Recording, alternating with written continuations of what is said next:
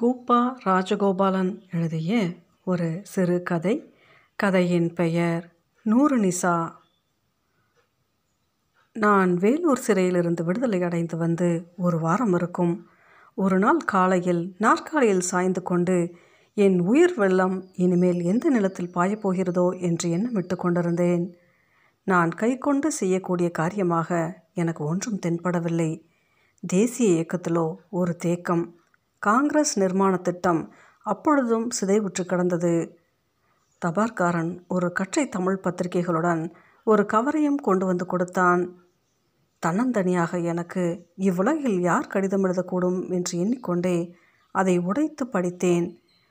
பின்வருமாறு ஆங்கிலத்தில் அது எழுதப்பட்டிருந்தது: Madras, Ghulam Kader Khan, MA, pro deputy collector. என் அருமை தோழா, நீ என்னை மறந்திருப்பாய் என நான் நினைக்கவில்லை. இத்தனை ஆண்டுகளாக கடிதம் எழுதாததற்கு காரணம் எனக்கு நீ இருக்குமிடம் தெரியாதது தான். இப்பொழுதும் இந்த கடிதத்திற்கு மேலே ஏற்படும் நமது சந்திப்பிற்கும் காரணம் என் தங்கை நூருன்னிசா. நாம் படித்த பொழுது நம்முடன் விளையாடியவள் நினைவிருக்கிறதா? தற்செயலாக சென்ற 10ஆம் தேதி பத்திரிகையில் உன் பெயரை கண்டு அதை எனக்கு காட்டினாள். அவள் உன் இனிஷியலை கூட நினைவில் வைத்திருந்ததால் தான் நீ என்று நிச்சயிக்க முடிந்தது. உடனே அவள் சொன்னதன் பேரில் உன் முகவரியை கேட்டு வேலூருக்கு தந்தி அடித்து பதில் வரவழைத்தேன். அது இன்று கிடைத்தது. நமது 12வது வயதில் திருச்சியில் படிக்கும் பொழுது ஒரு சிறு பிள்ளை சபதம் செய்து கொண்டோமே, நினைவிருக்கிறதா? நாம் ஒருவரை ஒருவர் அறியாமல் மனம் செய்து கொள்வதில்லை என்று. அதை நிறைவேற்றுவதற்காகத்தான் இந்த கடிதம். சென்னையில் எனக்கு திருமணம். பத்திரிகை இதனுடன் இருக்கிறது. நீ வந்தே தீர வேண்டும். அன்புள்ள குலாம் காதர். இந்த கடிதம் மின்னலை போல என் மனதின் மறதி இருளை அப்பொழுது பளிச்சென்று போக்கிற்று. இந்த 10 ஆண்டுகளாக பரதேசி போல் தெரிந்த பொழுதும், உப்பு சத்தியாகிரகம் காரணமாக 6 மாதம் சிறையில் இருந்த பொழுதும், அடிக்கடி என் மனதில் தோன்றி தோன்றி என்னை மயக்கிய பெண் உருவம் யாருடையது என்று தவித்தேன். அப்பா, அது நூருன்னிசாவுடையது தான். ஒரு சிறுமியின் முக்காடிட்ட குற்றமற்ற முகம், அதில் மைத்தீட்டிய இமைகளிடையே குறு குறு என்று அசைந்தாடும் 2 குறைக்கூறும் விழிகள், ரோஜாக்களினிடையே மல்லிகை போல் கீழுதலை சற்றே கடித்து வெளியே தொற்றின பல்வரிசை. இத்தகைய உருவம் மோகினி போல் என் மனதில் குடிக்கொண்டு ஆட்டி வைத்ததே, அது அவளுடையது. அவளுடைய மனநிலையும் என் மனநிலையும் ஒத்திருக்கக்கூடுமா என்ன? இல்லாவிட்டால் இக்கடிதத்திற்கு ஏன் காரணமாகிறாள்? கூட்டத்தில் கலந்து தெரியும் என்னை குறித்தல்லவோ அவள் கூப்பிடுவது போல் இருக்கிறது. குலாம் காதர்க்கும் எனக்கும் இருக்கும் இந்த நட்பு தொடங்கியதே மிகவும் வேடிக்கையான செய்தி. எனது 10ஆம் வயதில் என்னை என் தகப்பனார் திருச்சியில் ஒரு நடுநிலை பள்ளிக்கூடத்தில் 3ஆம் வகுப்பில் சேர்த்தார். அங்கே குலாம் என் பக்கத்து பையன், பெண் சாயல் கொண்ட வளர்ந்த வாலிபன். ஒரு நாள் கணக்கு போடும்போது குலாம் என் ஸ்லேட்டை பார்த்து காப்பி அடித்து விட்டான். அது எப்படி வெளியாயிற்றென்றால், நான் பிசகாய் போட்டிருந்த வழி அவனுடைய ஸ்லேட்டிலும் காணப்பட்டது. உடனே ஆசிரியர் நான் காப்பி அடித்தேன் என்று என்னை பிரம்பால் அடித்தார். குலாம் அன்று மாலை வீட்டுக்கு போகும் பொழுது என்னை கைத்தட்டி கூப்பிட்டான். நீ ஏன் என் மீது குற்றம் சாட்டவில்லை என்று கேட்டான். நான் பதில் சொல்லவில்லை. அவனுக்கு என்ன தோன்றிற்றோ தெரியாது. அடே, என்னோடு எங்கள் மோட்டரில் எங்கள் வீட்டுக்கு வா, அப்புறம் உங்கள் வீட்டில் கொண்டு விடுறேன் என்றான். காரில் ஏறினோம். காரில் சவாரி செய்ய வேண்டுமென்ற என் விருப்பம் பூர்த்தியாயிற்று. 15 நிமிடத்தில் தென்னூரில் அரண்மனை போன்ற ஒரு வீட்டு வாசலுக்கு கார் விற்றென்று போய் நின்றது. கயாசுதீன் சாஹேப் ஒரு பெரிய வியாபாரி, ஆரக்காடு நவாப் வம்சத்தை சேர்ந்தவராம். வீட்டின் முன்கூடத்தில் பெரிய வெல்வெட்டு திண்டுகள் போட்டு சாய்ந்து கொண்டிருந்தார். எதிரில் உக்காவும் பாத்திரம் ஒன்றும் இருந்தன. எங்கே பார்த்தாலும் நிலை கண்ணாடிகள், பெரிய பெரிய முகலாய படங்கள், பளிங்கு மயில் ஒன்றில் செருகப்பட்டிருந்த ஊதுவத்தியிலிருந்து வாசனை கம்மென்று வீசிற்று. காலுக்கு மெத்தென்றிருந்த இரத்தின கம்பளங்கள் தரையில் விரிக்கப்பட்டிருந்தன. குலம் குதித்து கொண்டு போய் அவரிடம் ஏதோ சொன்னான். திகைத்து போயிருந்த என்னை பார்த்து அவர் இங்கே வா என்று கூப்பிட்டார். பிற்காலத்தில் நான் மௌலானா சௌகத் அலியை பார்க்கும் போதெல்லாம் அவர் ஞாபகம் எனக்கு வரும். குலாம் என்னை அவரிடம் இழுத்து கொண்டு போனான். அவர் என்னை தடவி கொடுத்து கொண்டே தம் மனைவியை கூப்பிட்டார். உள்ளே இருந்து அந்த அம்மாளும் அவளுடைய 2 பெண்களும் வந்தார்கள். இப்பொழுது நினைவிலிருந்து சொல்கிறேன். அந்த அம்மாளுக்கு சுமார் 30 வயசு இருக்கலாம். உயர்ந்து வளர்ந்த அழகான மாது. அவள் மெதுவாக ஒவ்வொரு அடி எடுத்து வைத்து வந்த பொழுதும் கால் சலங்கை களீர் களீர் என்று சத்தம் செய்தது. மூத்த பெண் அலிமா குட்டையாயும் பருமனாயும் இருந்தாள். இளைய பெண் நூருன்னிசாவோ குலாமை போலவே இருந்தாள். அப்போது அவளுக்கு 8 வயசு இருக்கலாம். இவ்வளவு விரிவாக எடுத்து சொல்லும் ஆற்றல் எனக்கு அப்பொழுது இருந்ததா என்ற சந்தேகம் வேண்டாம். ஆனால் என் மனதில் ஃபோட்டோ பிடித்தது போல பதிந்திருக்கிற அம்சங்களையே இப்போது எடுத்து எழுதுகிறேன். நூருன்னிசாவின் உருவம் என் மனதில் வரைந்த சித்திரம் போல நிற்கிறது. நான் முதலில் பார்த்த அன்று அவள் சரிகைமயமாயிருந்த பட்டுப்பாவாடை உடுத்தியிருந்தாள். லேசான மஞ்சள் பட்டு ரவிக்கையும் ரோஜா பட்டு தாவணியும் அணிந்திருந்தாள். காலில் காப்பு, பாதரசம், கையில் காப்புகள், விரல்களில் மோதிரங்கள். கர்நாடக முஸ்லிம்களைப் போல குருடு முதலியன இல்லை. முகம் என் மனதில் அப்படியே இருக்கிறது. நீண்ட புருவங்களும் தலைமுடியும் கண்ணங்கரையில் என்று இருந்தன. பின்னல் இல்லாமல் தலைமுடியை முடிந்திருந்தால் அது அவளுக்கு மிகவும் அழகாக இருந்தது. அவளது உடலின் சிவப்புக்கு ஈடே சொல்ல முடியாது. அவளுடைய கண்கள் அவற்றின் தன்மையை எடுத்து சொல்ல முடியவில்லை. வேண்டுமானால் தாமரை இதழ்கள் போன்றவை, மீனுருவம் கொண்டவை என்று கவியைப் போல் சொல்லிக்கொண்டே போகலாம். கயாசுதீன் தம் மனைவியிடம் ஏதோ சொன்னார். அவள் என்னை ஒரு தரம் பார்த்துவிட்டு அலிமாவிடம் ஏதோ சொன்னாள்.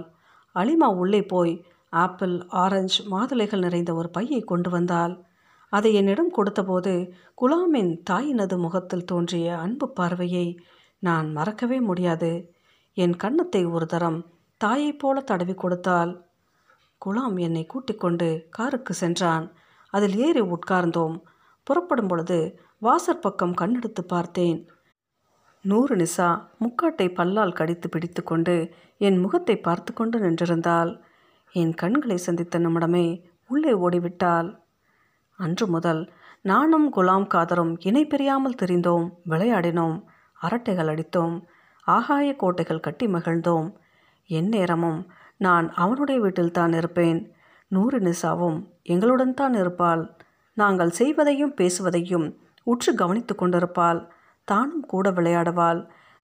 தெரியாமல் பின்னால் ஒளிந்து வந்து என் கண்களை பொத்துவதில் அவளுக்கு ஒரு ஆனந்தம். ஏன், எனக்கும் தான் ஒருவித மகிழ்ச்சி அப்பொழுது உண்டாகும். அவளுடைய கைகள் மென்மையாக ரோஜா மலர் போல் இருக்கும். கைகளை எடுத்துவிட்டு கலகலவென்று சிரிப்பாள்.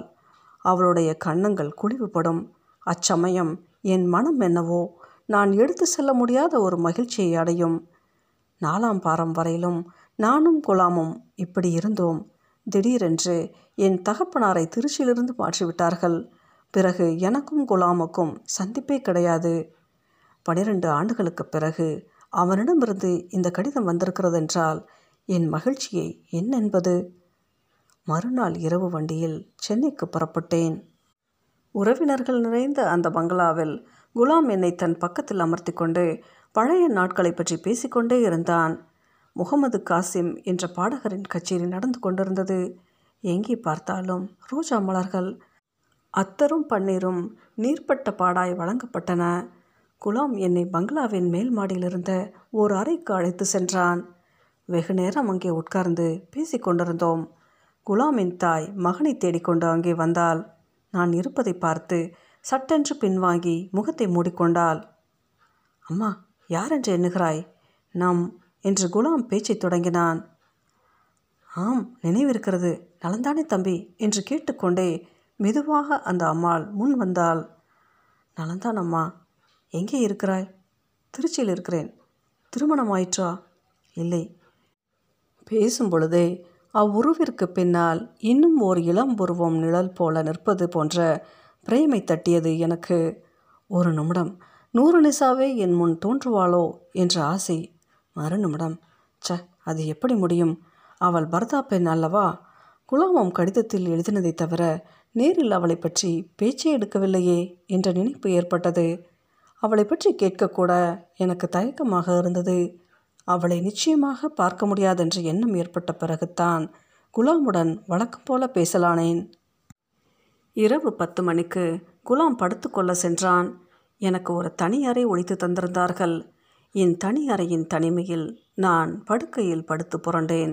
மின்சார விளக்கின் வெளிச்சம் எனக்கு தாங்க முடியாததாக இருந்ததால் அதை அணைத்துவிட்டு சாளரத்தை திறந்து வைத்தேன். அதன் வழியாக முழு நிலவு என் படுக்கையின் மேலே தன் ஒளியை பரப்பியது. படுக்கையில் உட்கார்ந்து கொண்டு எண்ணாத எண்ணமெல்லாம் எண்ணினேன். அதே வீட்டின் ஒரு பாகத்தில் அவளும் அப்பொழுது உளவி கொண்டிருந்தாள் அல்லவா?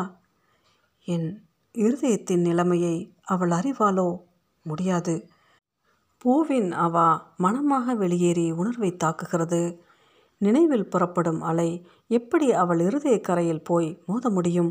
முடியாது தான். அக்கடிதத்தில் தன் சகோதரனை கருவியாக கொண்டு என்னை ஏன் இங்கு வரவழைத்தாள்? பின்னே என்னிடத்தில் அவளுக்கு ஓர்...